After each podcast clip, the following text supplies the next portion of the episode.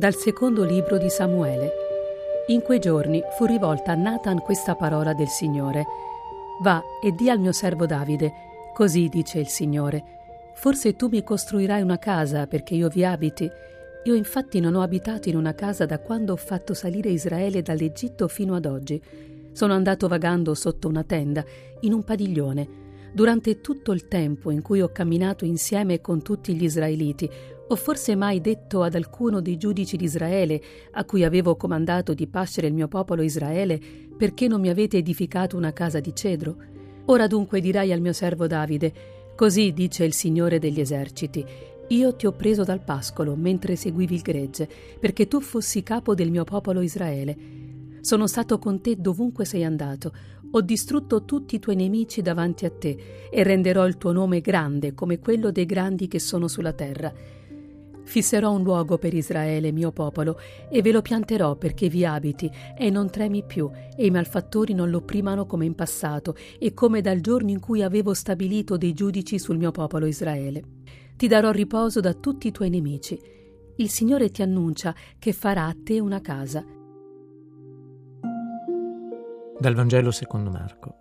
In quel tempo Gesù cominciò di nuovo a insegnare lungo il mare.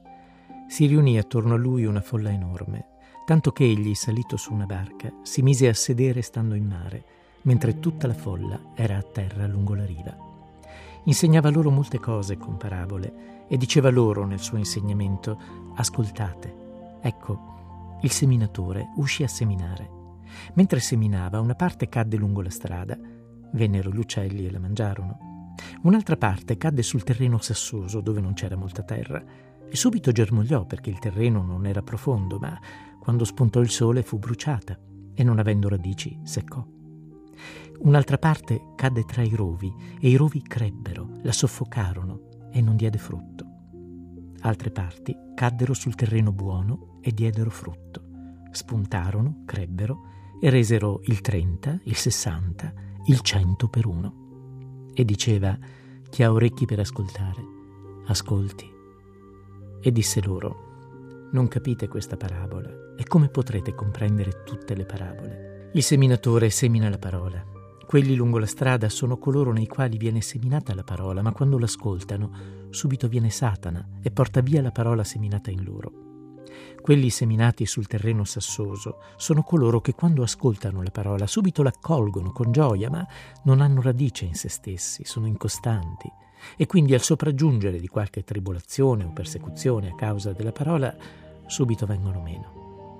Altri sono quelli seminati tra i rovi. Questi sono coloro che hanno ascoltato la parola, ma sopraggiungono le preoccupazioni del mondo e la seduzione della ricchezza e tutte le altre passioni. Soffocano la parola e questa rimane senza frutto. Altri ancora sono quelli seminati sul terreno buono. Sono coloro che ascoltano la parola, l'accolgono e portano frutto, il 30, il 60, il 100 per uno.